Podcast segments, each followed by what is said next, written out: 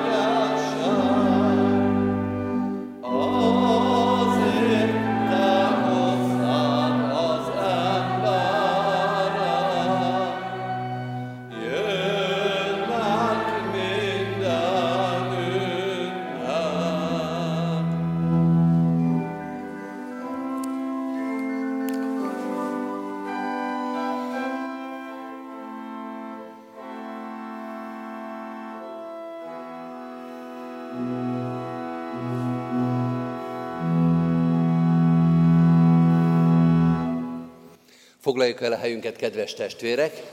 Nagy szeretettel köszöntjük itt a Kecskeméti gyülekezetbe azt a kis fiatalembert, akit most meg fogunk keresztelni. Őt úgy hívják, hogy Gacsai Milán Bence. Két nagyobb testvére, szülei és családja, keresztülői kísérték el őket. Ez a keresztelő igazi nagy magyar keresztelő lesz, mert a család, ahonnan a keresztelő kérték a szatmárnémetiből való, úgyhogy szatmárnémetiek keressétek őket, vannak a gyülekezetben többen, és a keresztülők pedig Vajdaságból érkeztek, Mohorról, illetve Adáról, Isten hozta őket is, Isten hozta ezt a kis fiatalembert és az egész családot. Nagy szeretettel készülünk az ő keresztelőjére, folytassuk is azt az éneket, amit elkezdtünk, a 65. Zsoltárnak a második verszakával készüljünk Milán Bence keresztelőjére. thank you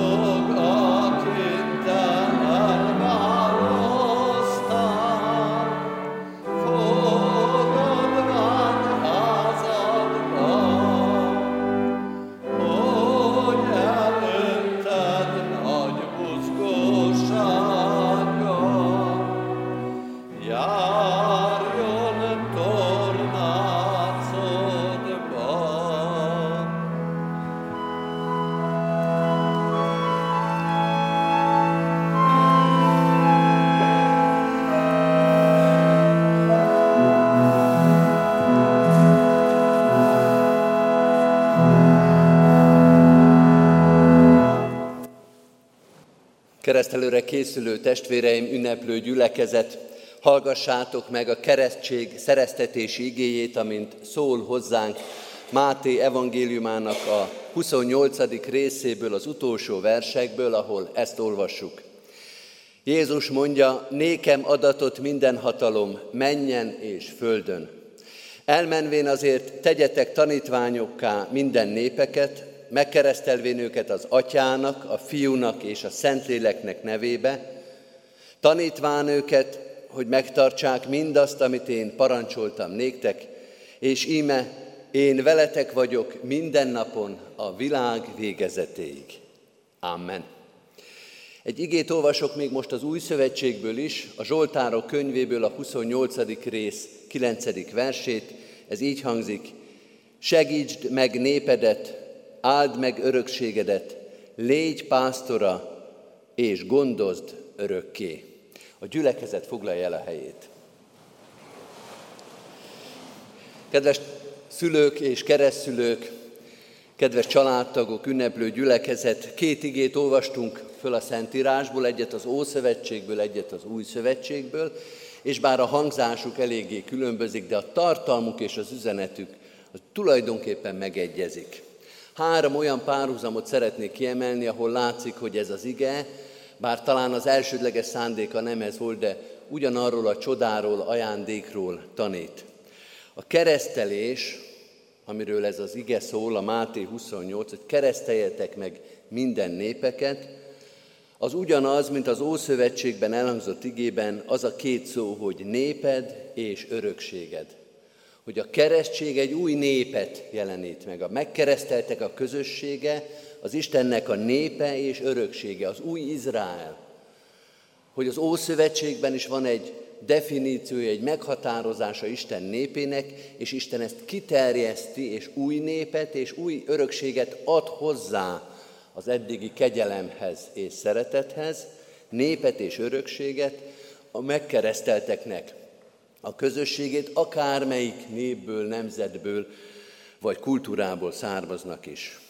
Aztán azt olvassuk a keresztség szereztetés igébe, hogy meg kell tanítani azokat, akiket megkeresztelünk Isten parancsolataira. Az Ószövetségben ez így jelenik meg, hogy gondozd a te népedet örökké hogy az nem csak egy kezdet, nem csak egy pont, hogy mi az Isten népévé leszünk, hanem az gondozást, tanítást, alakítást igényel. Meg kell tanítani, gondozni kell a hitet, a tudást, az ige ismeretet, ez a második azonosság. És van egy harmadik, a legszebb része a keresztelési szereztetés igének, hogy veletek vagyok minden napon a világ végezetig, és az Ószövetség ige is így fejeződött be, gondozd örökké. Az örökké az nem is azt jelenti, hogy nagyon-nagyon hosszú ideig, azt is, hanem sokkal inkább azt, hogy minden körülmények között, hogy nincs vége ennek a gondozásnak, ennek a jelenlétnek, hogy nincs olyan helyzet, ahol az Isten jelenléte az elérhetetlenné válna számunkra. Ez egy nagyon szép teológiai párhuzam, és hosszan is tudnék még róla beszélni, de most arra szeretném fölhívni a figyelmet, hogy ez nem csak általában igaz, hanem erre a kis emberre is igaz. Milán Bence életére is igaz az, amit akár az Ószövetség, akár az Új Szövetség mond. Hogy ő az, aki Isten népének a tagja lesz. Ő az, aki tanítani kell az egész gyülekezetnek, és jelesül a keresztülőknek és a szülőknek, és ő az, Gacsai Milán Bence is az, akinek Isten azt ígéri, hogy veletek vagyok minden napon a világ végezetéig. Mi ennek most a tanúi vagyunk. Ebbe az emléklapba bele van írva, hogy mikor és hol történt a keresztelő, és az utal arra, hogy nem csak ők voltak itt ezen az ünnepen, hanem mi is, a Kecskeméti gyülekezetnek a tagjai. Tanúi vagyunk, szülők és keresztülők is, és szolgái ennek a kapcsolatnak, és ami tőlünk telik, amit meg tudunk tenni, például ebben a tanításban, például annak az el, megmutatásában, elmagyarázásában, hogy velünk van minden napon a világ végezetéig, Ebben szolgáljuk az ő Istennel kötött szövetségét. Adja az Isten, hogy így legyen. Amen. Kedves szülők és keresztülők, Isten igéje után a ti közös hitvallásotokat és kérdéseinkre adott válaszotokat is szeretnénk hallani, ezért arra kérem a gyülekezetet, hogy most álljunk föl, és a szülőkkel és keresztülőkkel együtt valljuk meg a Szent Háromság Istenbe vetett hitünket az apostoli hitvallás szavaival. Hiszek egy Istenben, mindenható atyában, mennek és földnek teremtőjében, és Jézus Krisztusban, az ő egyszülött fiában, ami Urunkban, aki fogantatott Szentlélektől, született Szűz Máriától, szenvedett Poncius Pilátus alatt, megfeszítették, meghalt és eltemették. Alá szállt a poklokra. Harmadnapon feltámadt a halottak közül, fölment a mennybe, ott ül a mindenható Atya Isten jobbján, onnan jön el ítélni élőket és holtakat. Hiszek Szentlélekben, hiszem az egyetemes Anya Szent Egyházat, a szentek közösségét, a bűnök bocsánatát, a test feltámadását és az örök életet. Amen. Kedves szülők és keresztülők, most arra kérlek titeket, hogy a következő két kérdésre hallható szóval is válaszoljatok. Először azt kérdezem, akarjátok-e, hogy gyermeketek a keresztség által az Atya, a Fiú és a Szentlélek Isten szövetségébe, a keresztény Anyaszent Egyházba befogadtassék? Ha így van, válaszoljátok, akarjuk. Másodszor azt kérdezem, ígéritek-e, fogadjátok-e, hogy gyermeketeket úgy nevelitek és neveltetitek, hogy ha majd felnő, a konfirmáció alkalmával ő maga önként tegyen vallást a Szent Háromság Istenbe vetett hitéről a gyülekezet előtt. Ha így van, válaszoljátok, ígérjük és fogadjuk. Most pedig hozzátok fordulok, keresztény gyülekezet, ígéritek-e, hogy ezt a gyermeket szeretetben és imádságban hordozzátok, és a szülőknek, keresztülőknek minden segítséget megadtok ahhoz, hogy őt hitben neveljék. Ha így van, válaszoljuk, ígérjük, ígérjük. Hallotta Isten kimondott szavunkat, adja az ő szent lelkét, hogy fogadásunkat megtarthassuk. Imádkozzunk. Mennyei atyánk, örökkévaló Úr, neked köszönjük meg az élet csodáját, és az életen és általában a teremtett világ szépségén túl, vagy azon belül most ezt a kis életet, ennek a kisgyermeknek az életét.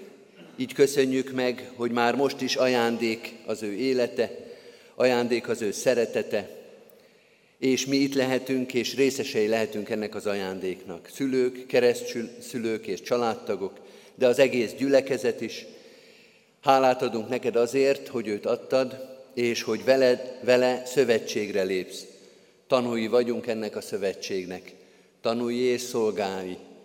Már most is, és ezután is újra és újra könyörgünk és imádkozunk ezért a kisgyermekért. Őrizd meg őt minden bajban, légy vele a próbatételekben, az örömét tedd teljessé, áld meg az ő életét hittel, egészséggel, értelmes, gyümölcsöző élettel. Áld meg az ő életét azzal, hogy mindig és minden helyzetben lát és ismer téged, felismeri a jelenlétedet, felismeri a te gondviselő, őt végig kísérő szeretetedet. Így köszönjük meg a családot is, a kisebb és nagyobb családot, a testvéreket, a szülőket, a keresztszülőket, a tágabb rokonokat, és azokat is köszönjük, akik már nincsenek itt velünk, de hiszük, hogy az ő életük és imádságuk is benne van ebben a mai napban. Köszönjük azoknak a szeretetét, akik talán távolról gondolnak most ide. Hisszük, hogy Isten lelkében és szeretetében és imádságban együtt vagyunk.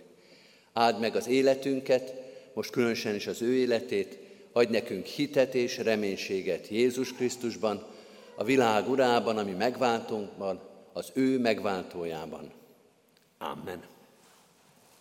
Gacsai Milán Bence, keresztelek én az atyának, a fiúnak és Szentléleknek nevében.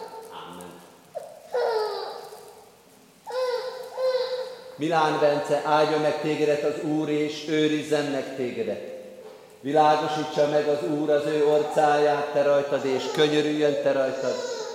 Fordítsa az Úr az ő orcáját te reád, és adjon békességet, Krisztusban való növekedést néked. Amen.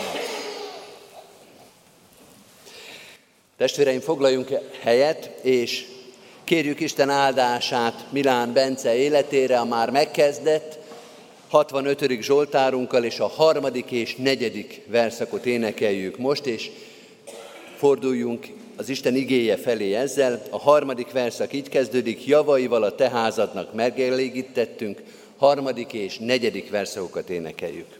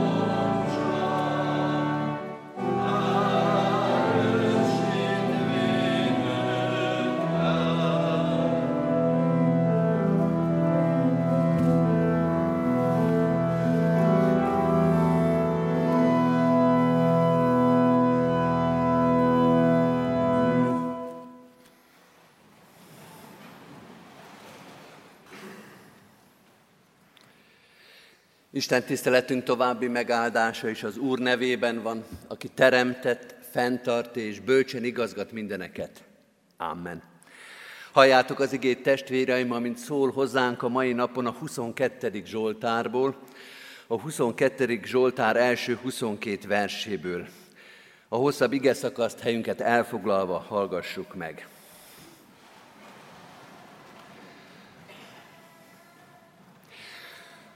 A 22. Zsoltárban tehát így szól hozzánk Isten igéje. A karmesternek a hajnali szarvas kezdetűjének dallamára, Dávid Zsoltára. Én Istenem, én Istenem, miért hagytál el engem? Távol van tőlem a segítség, pedig jajgatva kiáltok. Istenem, hívlak nappal, de nem válaszolsz, éjszaka is, de nem tudok elcsendesedni. Pedig te szent vagy, trónodod ülsz, rólad szólnak Izrael dicséretei. Benned bíztak őseink, bíztak és megmentetted őket. Hozzád kiáltottak segítségért és megmenekültek. Benned bíztak, és nem szégyenültek meg. De én féreg vagyok, nem ember. Gyaláznak az emberek, és megvet a nép. Gúnyolódnak rajta mind, akik látnak, ajkukat bigyeztik, fejüket csóválják. Az Úrra bízta magát, mentse hát meg őt, szabadítsa meg, hiszen kedvelte. Te hoztál ki engem anyám méhéből, biztonságba helyeztél anyám emlőin. Már anyám ölében is rád voltam utalva, anyám méhében is te voltál Istenem. Ne légy távol tőlem, mert közel van a baj, és nincs, aki segítsen. Hatalmas bikák vettek körül, bekerítettek a básáni bivajok. Föltátották rám szájukat, mint a marcangoló, ordító oroszlán. Szétfolytam, mint a víz, kificamodtak a csontjaim. Szívem elolvadt bennem, mint a viasz, torkom kiszáradt, mint a cserép, nyelvem az ínyemhez tapadt, a halál porába fektettél. Mert kutyák vettek körül engem, gonoszok csoportja kerített be, átjukasztották kezemet, lábamat, megszámlálhatnám minden csontomat, ők pedig csak bámulnak, néznek rám, megosztoznak ruháimon, köntösömre sorsot vetnek. Ó, Uram, ne légy távol, erősségem, siess segítségemre, ments meg engem a fegyvertől, életemet a kutyák hatalmából, szabadíts meg az oroszlán szájából és a bivajok szarvai közül engem, nyomorultat. Isten tegye áldottá igének hallgatását és szívünk befogadását, hajtsuk meg a fejünket és imádkozzunk. Mennyei atyánk, hiszük, hogy az imádság eljut te hozzád. Nincs az a mélység, az a szenvedés, nincs az a bánat, az a szomorúság, amit te ne látnál, és ahonnan a hang, az imádság, a könyörgés hangja ne jutna föl a te trónusodig. Urunk, kérünk, haj meg minket most is, akár a szomorúságból, akár az örömből, imádkozunk hozzád. Haj meg minket, és válaszolj a kérdéseinkre. Taníts minket, hogy ne a saját gondolataink vagy kétségeink, ne a világ tanítása, hanem a Te igéd legyen. Lábunk előtt szövétnek, mécses, világosság. Te vezess és Te erősíts bennünket. Te látod, hogy mennyi erőnk van. Te látod, hogy mekkora az erőtlenségünk. Látod az előttünk lévő akadályokat, azokat is, amiket mi még nem. És tudod, hogy mire van szükségünk. Hát, hogy mi is tudjuk, hogy rád van szükségünk, a te segítségedre, a te bűnbocsátó kegyelmedre, a te irgalmadra, arra, hogy velünk légy, hogy meglásd a szívünket, a hétköznapjainkat, meglásd a kérdéseinket, a bizonytalanságunkat, meglásd a szégyenünket, az elrontott dolgainkat, a szétesett történeteinket. Jöjj, és te légy a válasz. Add, hogy meghalljuk a válaszodat, hogy megfogadjuk az intésedet, hogy elfogadjuk a segítségedet, hogy téged követve, neked engedelmeskedve éljünk, így hirdetve, magasztalva a te háromszor szent nevedet. Amen. Kedves testvérek, készüljünk az ige hallgatására a 715. dicséretünkkel. 715. dicséretünk, ezt fogjuk énekelni, mert az ige hirdetés után is. Most az első két verszakkal készüljünk az ige hirdetésre.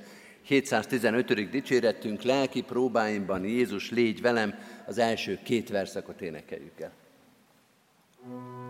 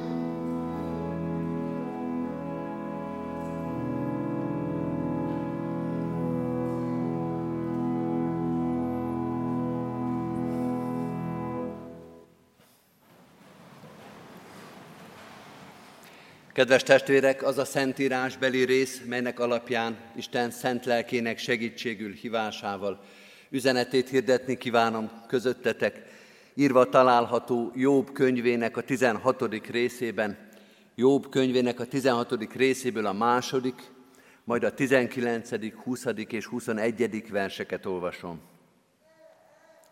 Nyomorúságos vigasztalók vagytok mind a hányan. Most is van tanum a mennyben, és kezesen fenn a magasságban. Saját barátaim csúfolnak, könnyek között tekintek Istenre, hogy igazolja a férfiút Istennél, és az embert fele barátjával szemben. Eddig Istennek írott igéje, foglaljuk el a helyünket. Kedves testvérek, a Bibliaolvasó kalauz az új szövetségben leveleket, Pálapostolnak a leveleit adja elénk, a tesszalonikai levelek után most a timóteusi leveleket olvassuk, de az ószövetségi részben egy nagyon érdekes, nagyon nehéz olvasmányt ajánl, ez pedig a Jobb könyve. Kis túlzással azt lehet mondani, hogy haladó keresztényeknek való a Jobb könyve, emelt szintű kereszténységhez, nehéz témákról és nehéz formában szól. Vagy csak, vagy csak a téma nehéz. A könyv sem egyszerű, de a téma az az emberi szenvedés. Jobb könyve tulajdonképpen ezt helyezi középpontba. De nem a szenvedés enyhítéséről, vagy feloldásáról, vagy megoldásról gondolkodik, hanem a szenvedés magyarázatáról. Mi az oka, mi a célja, mi a helye a szenvedésnek az életünkbe. Vagy még személyesebben, mit kezdjünk a szenvedő emberrel? Mit mondhatunk neki? Hogyan tudunk a szenvedő ember mellé odaállni? Jobb könyve tanító költemény, ami azt jelenti, hogy bár van benne egyfajta történetiség, de alapvetően nem egy történetnek az elmesélése, még hogyha vannak benne események is, hanem gondolkodás, tanítás.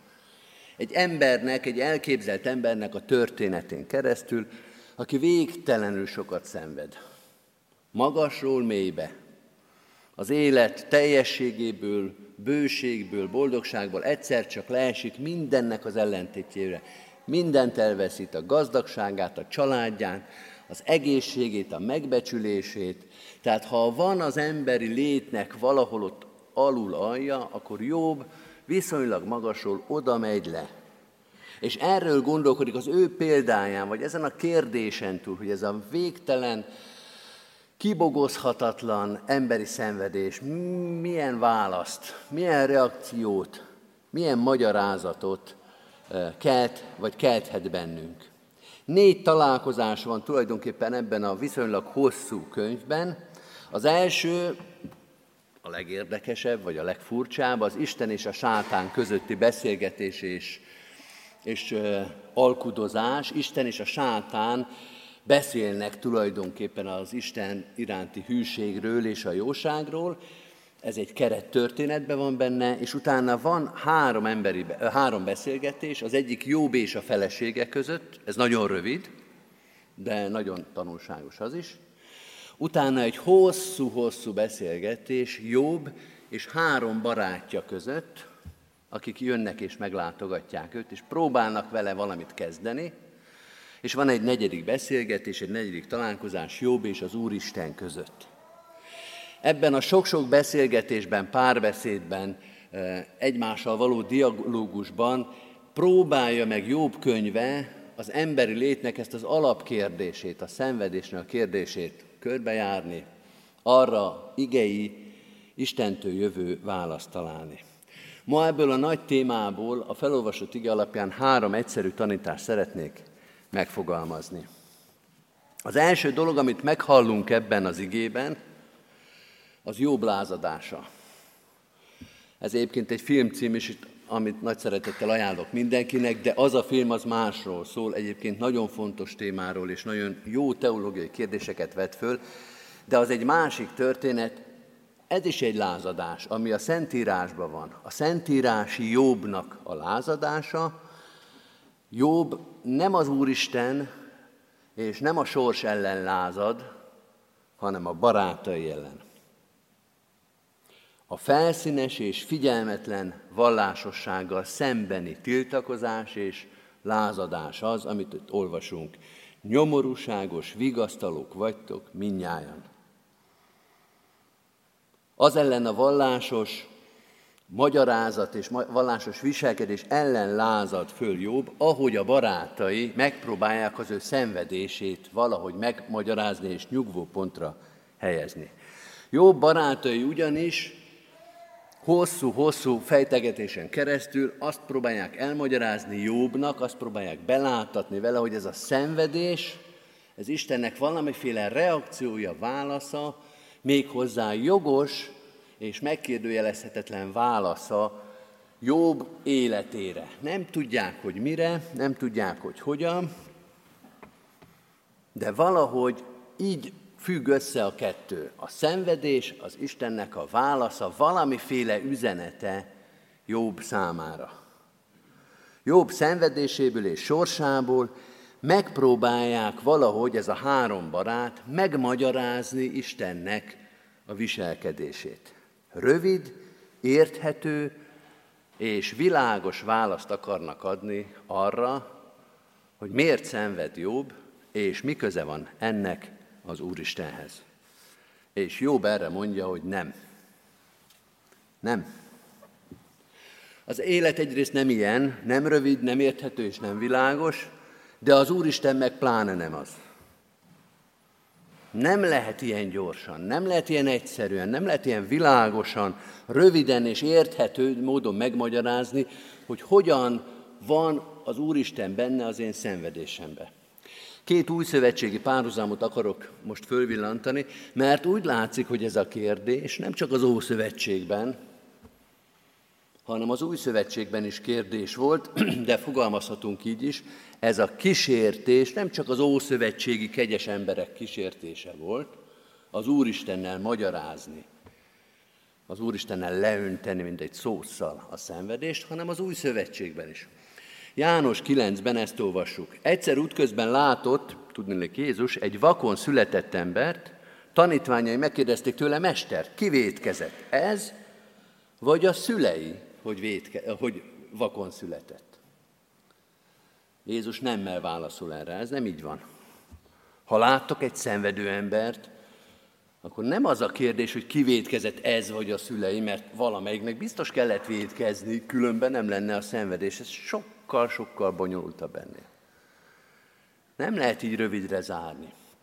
Vagy azt mondja a Lukás 13-ba, vagy azt gondoljátok, szinte Jézus mondja a tanítványainak, vagy azt gondoljátok, hogy az a 18, akire rádölt a torony Siloámba, és megölte őket, vétkesebb volt minden más embernél, aki Jeruzsálemben lakik? Nem. Sőt, azt mondom nektek, ha meg nem tértek, minnyáján ugyanúgy elvesztek. Egy katasztrófa, összedől egy torony. És meghalnak alatta emberek. Azt hiszitek, hogy olyan egyszerű az élet, olyan egyszerű a képlet, hogy hát az a 18 volt a rossz ember Jeruzsálem, és ezért az Úristen rájuk omlasztott egy tornyot? Jobb azt mondja a barátainak, hogy a sorsom az brutális. Szétpasszírozza az életemet. De ebből nem az következik, hogy ezt a sorsot azonosítom az Úristennel hogy Istent ebből a rossz sorsból, ebből a szenvedésből próbálom megérteni.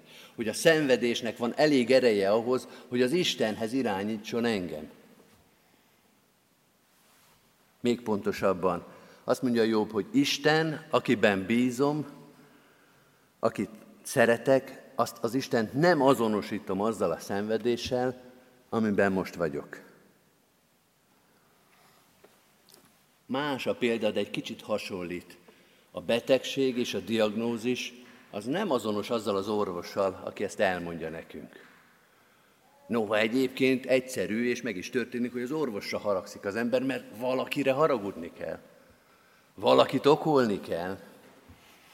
De hát azért belátjuk, hogy nem ő az, aki ezt a betegséget hozta, hanem, és itt kezd érdekessé, vál, érdekessé válni a történet, mert azt látjuk, hogy a tanítvány, a, bocsánat, a barátok, ez a három ember Elifász, Bildár és Cófár ezt valahogy nem jól csinálják. De mit mond Jobb? Hogyan találom meg a szenvedésben az Úristent? Azt mondja fordítva. Újra olvasom a 19. meg a 20. 21. verset. Azt mondja Jobb a szenvedések legmélyén, most is, itt is, innen is van tanum a mennyben, és kezesen fenn a magasságban. Könnyek között, vagyis szenvedésben és a mélységben tekintek Istenre, hogy igazolja a férfiút Istennél. Istentől várom a magyarázatot. Istenből, Istentől akarom megérteni a sorsomat, a történetemet, a szenvedésemet, ha abban vagyok, és a boldogságomat is, ha abban vagyok. Isten magyarázza meg nekem. Istentől várom, hogy magyarázatot adjon arra, ami történik velem. A Szentírásnak egyik alaptanítására utalít Jobb, vagy mutatja meg Jobb könyve, hogy Isten megismerhető, Isten megérthető, de nem a történelmünkből, nem a sorsunkból, nem az éppen velünk történő dolgokból kell megismerni az Istent, hanem az ő igéjéből. Mert Isten gondoskodik arról, hogy meg lehessen ismerni, és kijelenti magát, elmondja. Nem az emberi történetekből kell visszakövetkeztetni az Úristenre. Az egy nagyon-nagyon vékony ég. Persze, benne van az életünkben, benne van a történelmünkben, jelen van ebben a világban, de nem arra hívott minket, nem arra biztat minket, nem arra kárhoztat minket, hogy megpróbáljuk a történeteket valahogy visszakövetkeztetni, hogy milyen lehet az Úristen. Hanem azt mondja, hogy ha engem akartok megismerni, nem a napi sajtót, nem a zárójelentést, nem a történelemkönyvet kell olvasgatni, hanem az Isten igéjét, a Szentírást. Abból lehet megismerni, és ez alapján lehet a történetet, szenvedést vagy boldogságot, vagy éppen a nagy semmi történetünket, az eseménytelen életünket megérteni és elhelyezni. Isten megismerhető, megmutatja magát az igéjében, itt jön a mi újszövetségi exkurzusunk, hozzátoldott ma- magyarázatunk Jézus Krisztusban, az ő testületigében lehet őt megismerni, nem pedig a történeteinkben. Nem pontosan fog ez a kép sem működni, de azért hasonlít. Egy íróembert, egy írót, azt nem a műveiből lehet megismerni. A műveiből a műveit lehet megismerni. Ha az írót akarjuk megismerni, akkor vele kell beszélgetni. És az csapda, az becsapós lehet, hogy azt mondjuk, itt egy önéletrajzi regény. Ezek az utalások mind az írónak az életéből szólnak. Ez lehet igaz, de ez nem az író, az egy külön dolog. Ez az ember, és ez pedig a műve. Hadd hozzak egy példát, kicsit morbid lett, elnézést. Eszterházi Péterről van szó, aki többször írt az édesanyjának a haláláról. És nagyon jó kritikákat kapott. Hogy végre meglátszik benne az ember. Hogy végre nem csak mondatai vannak, és nem csak írói tudása, hanem édesanyja is van. És ott van benne az édesanyját sirató ember miközben az édesanyja még élt. Mert nem arról szólt, hogy ő neki meghalt az édesanyja, hanem arról, hogy milyen az, amikor egy írónak, egy embernek meghal az édesanyja. Ahhoz nem kell az ő anyjának is meghalnia, hogy ő erről írhasson. A történeteink, amik velünk történnek, azok nem vezetnek vissza egy az egyben és egyértelműen az Úristenhez. És most jön a harmadik gondolat, kedves testvérek, és tulajdonképpen ez a legfontosabb üzenet ennek az igének. Mit kellett volna tennie a barátoknak ahhoz, hogy ne legyenek nyomorúságos vigasztalok? Mit rontottak el, vagy inkább nézzük úgy, mit kellett volna tennie ahhoz, hogy ők helytálljanak. És ne csak Jobb szidja meg őket, hanem a Jobb könyve végén még az Úristen is megszidja őket, hogy nem jól beszéltetek. Nem beszéltetek olyan jól, mint Jobb az én szolgám. Az Úristen is Jobbnak adja a pontot, nem ennek a három úriembernek. Három dolgot. Hát az első, nem fölényeskedni a szenvedő emberrel szembe, hanem együtt lenni vele a szenvedésben. Ezt empátiának hívjuk, és abban ott van görögül a paszkó szó, az a szenvedés jelent. Belehelyezkedni az ő szenvedésével. Most kedves testvérek, én hadd adjak két pontot mind a három barátnak, mert ezt megtették. Rossz magaviseleti, vagy jó rossz osztályzatot fognak kapni a könyv végén, de ezt az első dolgot, ezt ők tulajdonképpen megtették. És ez egy fontos dolog. A Jobb könyvének a második részét olvasom, amikor meghallotta Jobb három barátja, hogy mennyi baj érte őt. Eljöttek a lakóhelyükről, Elifáz Témánból, Bildád Suákból és Cófár Naamánból, megállapodtak egymással, hogy elmennek hozzá, és részvétel vigasztalják őt. De amikor messziről megpillantották, alig ismertek rá. Hangosan sírni kezdtek, megszagadták köntöseiket, port szórtak a fejükre, és mellette, tudnék, jobb mellett ültek a földön hét nap és hét éjjel, de egyik sem szólt hozzá, egy szót sem, mert látták, hogy milyen nagy a fájdalma. Kedves testvérek, van, amikor nem tudunk más csinálni, csak leülni a szenvedő mellé, és együtt sírni vele. Nem biztos, hogy csak ennyit tudunk, de ezt mindenképpen meg kell tenni. Odaülni és azt mondani, hogy átérzem, átveszem a szenvedésedet. Nem fölülről magyarázok, nem kívülről mondom fel a leckét, hanem belesüljedek veled a szenvedés mélységébe. A második dolog, ami tovább vezet ebből, hogy meg kell vallani ennek a három nyomorúságos vigasztalónak, meg kell vallani a szenvedő jobb felé, és meg kell vallani önmaguk felé is, hogy ők nem Istenek. És nem tudják, és nem látják pontosan a dolgokat, hogy mi miért történik. Hogy az élet az nem olyan, mint egy számtan példa, mi meg vagyunk a professzorok, ránézünk, és megmondjuk, ezt ezzel, ezt ide, kész is a megoldás. Ez nem így működik. Be kell tudni vallani ezt a tehetetlenségünket, hogy a legtöbb esetben nem tudjuk megmagyarázni az emberi szenvedést. Nem tudjuk lezárni az egyenletet, nem tudjuk kipipálni az eredményt, és nem tudjuk nyugvó pontra helyezni a történetet. Nem kell okosnak látszanunk, ha nem vagyunk azok, és nem kell magabiztosnak látszanunk, ha nem vagyunk magabiztosak. Tegyük le ezt a terhet, mondja Jobb. Nem tudjuk, és nem is feladatunk, hogy megmagyarázzuk, hogy feloldjuk az emberi szenvedést. Nem tudjuk megvédeni az Úristent, hogy ezt miért engedte. Nem tudjuk megvédeni az ő döntéseit, vagy gondviselő jelenlétét. Majd Isten, majd ő helytál magáért. Rá kell bízni, hogy akkor ő mondja el. Mondja el, mert különben nem lesz elmondva, hogy itt mi történt. Nemrég olvastam Viski Andrásnak a Kitelepítés című regényét, amit most csak azért idézek egy kicsit a történetet, hogy megmutassam, jobb történetében semmi jókori nincsen. Az egy 20. századi történet. A Kitelepítés című könyv arról szól, hogy Viski Ferenc, erdély református lelkészt 1957-ben 22 év börtönre ítélték Romániában. A 22 év börtön Romániában az életfogytiglant jelenti, arra az azt jelenti, hogy nincs matematikai esélye annak, hogy valaki 22 év romániai börtön után még életben maradjon.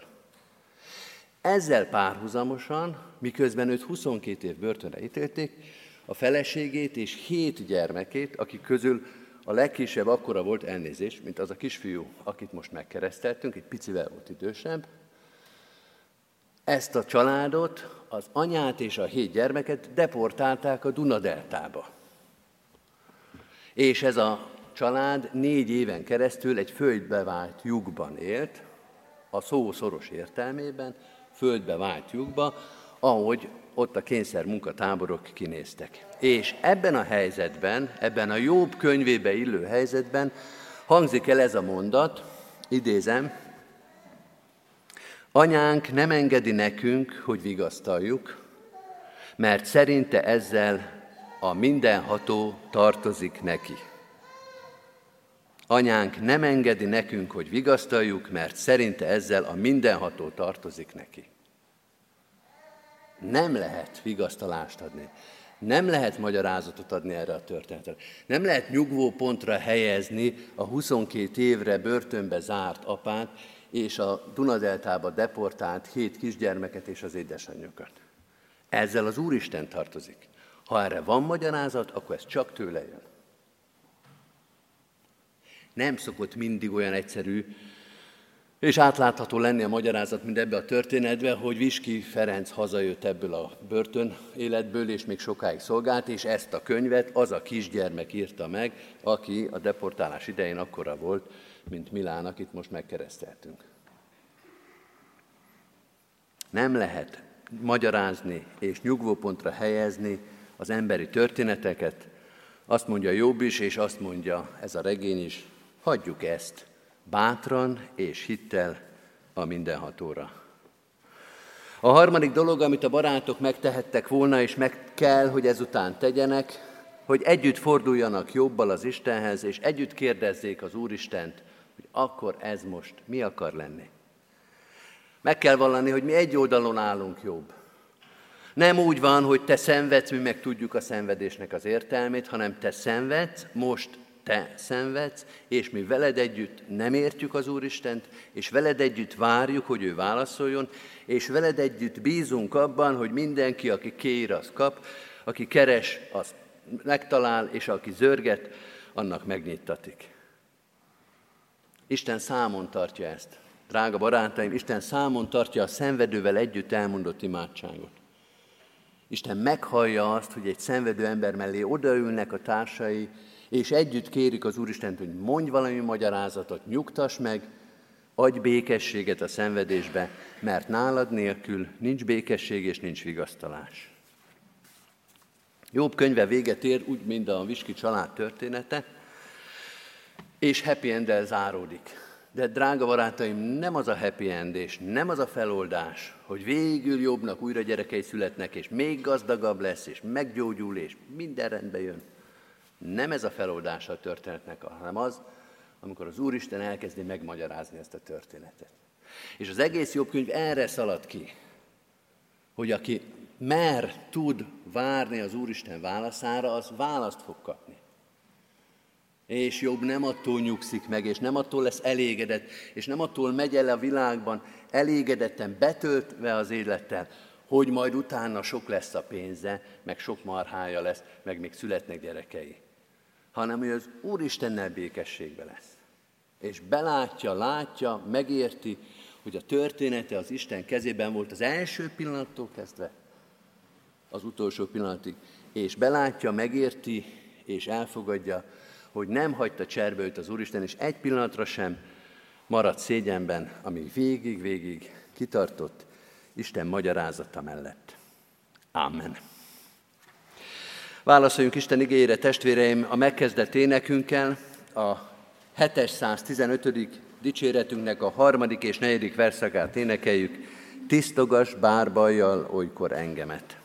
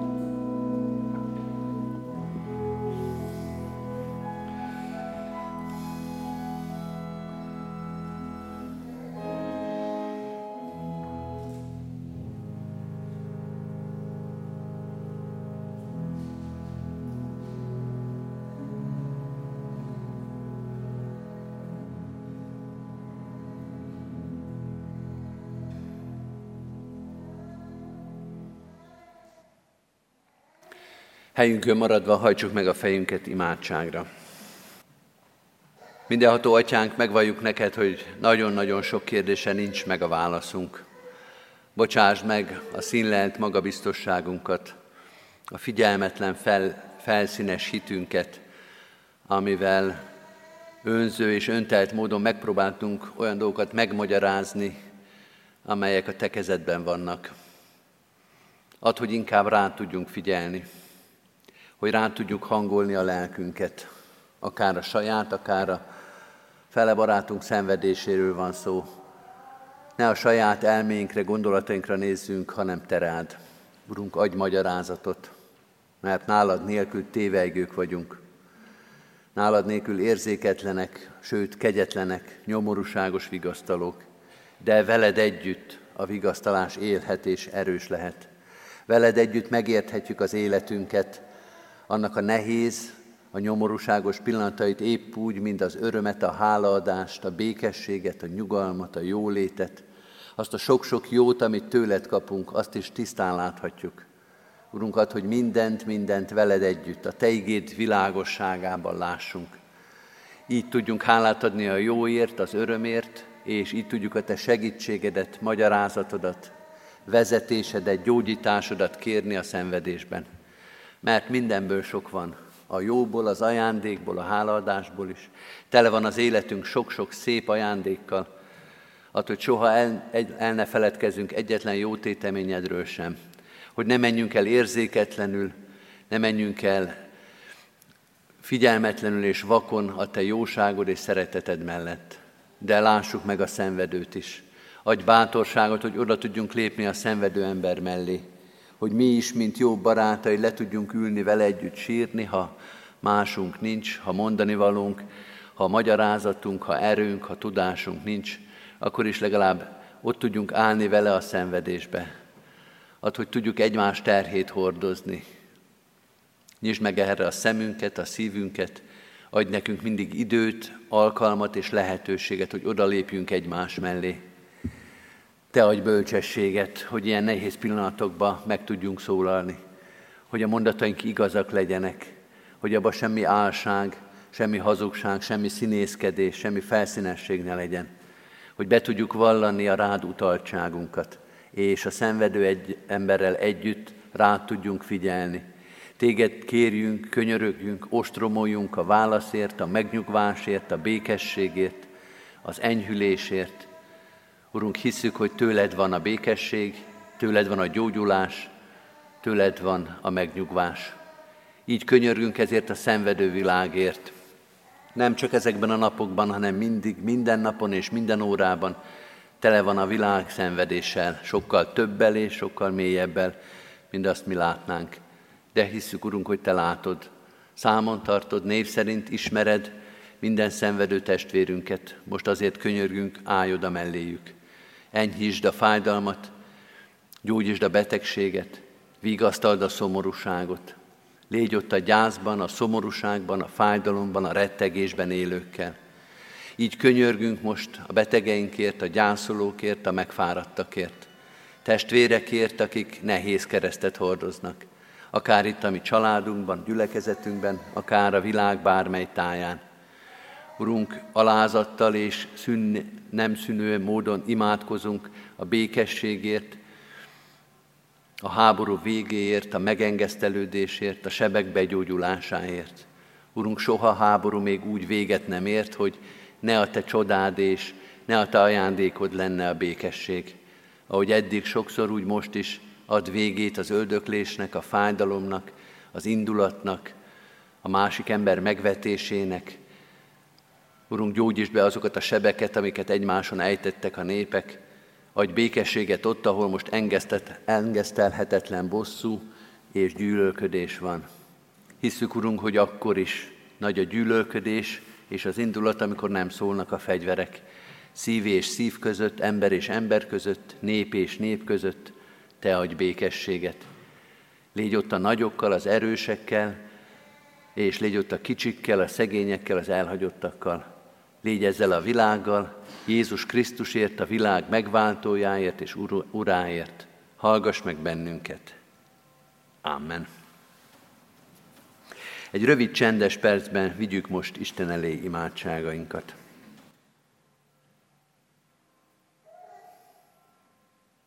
Amen. Az Úrtól tanult imádságot fennállva és együtt mondjuk el. Mi, atyánk, aki a mennyekben vagy, szenteltessék meg a te neved. Jöjjön el a te országod. Legyen meg a te akaratod, amint a mennyben, úgy a földön is.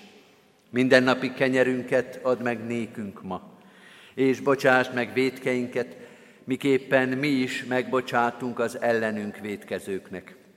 És ne vigy minket kísértésbe, de szabadíts meg a gonosztól, mert tiéd az ország, a hatalom és a dicsőség mind örökké. Amen. Hirdetem az adakozást, testvéreim, az ige szavával, hálával áldozatok az Úrnak, és teljesítsétek a felségesnek tett fogadásitokat. Mindezek után Istennek népe, hallgasson meg titeket az Úr a szükség idején, oltalmazzon meg titeket a Jákob Istenének neve. Küldjön nektek segítséget a szent helyről, és a Sionból támogasson titeket. Emlékezzék minden étel áldozatotokra, és égő áldozatotokat találja kövéreknek. Cselekedjék veletek szívetek szerint, és teljesítse minden szándékotokat, hogy örvendhessetek a szabadulásban, és ami Istenünk nevében zászlót lobogthassunk. Amen. Foglaljuk el a helyünket, kedves testvérek, és hallgassuk meg gyülekezetünknek a híreit. Szeretettel hirdettem a hirdetőlapokat és a Szőlőskert című újságunkat, amely a kiáratoknál megtalálható. Vigyünk ebből azoknak is, akik most nem tudtak eljönni az Isten tiszteletre.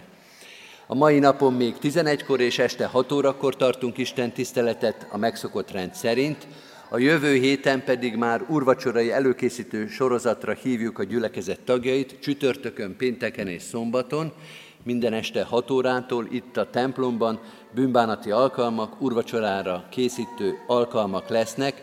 A gyülekezetünkben igét hirdet Kuti Józsefné Filip Katalin, Borsos Pintér Nóra és Fodorné Ablonci Margit lelkész testvéreink. A jövő vasárnapon, ha Isten engedés élünk, urvacsorás alkalmakra hívjuk a gyülekezet tagjait, szerte a városban, minden Isten tiszteletünkön, itt a templomban 9-kor, 11-kor és este 6-kor. Isten iránti hálával hirdetem, hogy az elmúlt héten megkereszteltük Börönte Zita és Sohajta Bendegúz testvéreinket, házasuló jegyesek készülnek a gyülekezetünkben sokan. Először hirdetjük, hogy Pap Levente, budapesti születésű római katolikus ifjú, jegyezte Baranyi Blanka, kecskeméti születésű református hajadont. Másodszor hirdetjük Tóth Rolandot, aki jegyezte Kovács Beátát, Francsics Bence jegyezte Varga Biankát, Tóth Imre jegyezte Ivic Nettát, harmadszor hirdetjük, hogy Nagy Dániel jegyezte Gyömbér Lizát. A gondviselő Isten legyen az ifjú párok és a megkeresztelt gyermekek őriző pásztora. Az elmúlt héten búcsúztunk dr. Kovács Gyula 91 évet élt testvérünktől, Isten vigasztaló szent lelke legyen a gyászolókkal, hordozzuk mi is őket imádságban. Isten iránti hálával hirdetem az adományokat. Az elmúlt héten mintegy 988 ezer forint adomány érkezett gyülekezetünk pénztárába, és hirdetem, hogy a Széchenyi Városi templomra már több mint 25 millió forint adomány érkezett. Hordozzuk továbbra is imádságban a Széchenyi Város templom építésének tervét. További híreink a hirdetőlapon megtalálhatók. Két alkalmat emelek ki, a családi sátortábort az Emmausban, július 27-től 30-ig. Még lehet jelentkezni, illetve az ifjúsági alkalmakat, amelyek a nyáron minden pénteken 5 órakor vannak az ifjúsági galérián. Két adakozási lehetőség, a diakóniai szolgálatunk a gyerekek nyári táborozásának segítésére utazótáskákat, hátizsákokat gyűjt, diakóniai központba lehet leadni, vagy a lelkészi hivatalba, illetve a tartós élelmiszergyűjtést, amely folyamatos a gyülekezetünkbe, ezzel keresztül is nehézsorsú testvéreinket támogathatjuk. Utoljára hirdetem, hogy megérkeztek azok az új énekeskönyvek a gyülekezetbe, nagy alakú énekeskönyvek, amelyeket a konfirmandusok adományából vásároltunk. Ezek a megszokott énekeskönyvénél kicsit nagyobbak, nehezebben látó testvéreinknek nagy szolgálatot tesznek. Kitesszük és ki fogjuk tenni őket a templomba, használjuk őket egészséggel, ne vigyük őket haza, és azokat a templomi énekeskönyveket, amit idáig hazavittünk, azokat meghozzuk vissza, mert azok meg hiányoznak a padokból, amelyikek be vannak pecsételve a könyvnek az élén, azok ide a templomba tartoznak, azért vannak, hogy használjuk őket, otthon is lehet egy kicsit használni, de aztán előbb-utóbb kerüljenek vissza a templomba, hogy más is használhassa. Az Úr Jézus Krisztus legyen gyülekezetünk őriző pásztora, Keressük meg a záró énekünket, kedves testvérek! Ez a hónap éneke a gyülekezetünkbe. A záró ének a 600, mindjárt megmondom, 672. dicséretünk. 672. dicséret jól ismert dallamra egy új szöveget, vagy egy eddig ismeretlen szöveget énekeljünk. Igaz bíró, nagy úristen, ki állít mindent jó rendben. Így kezdődik az énekünk, énekeljük végig a 672. dicséretünket. thank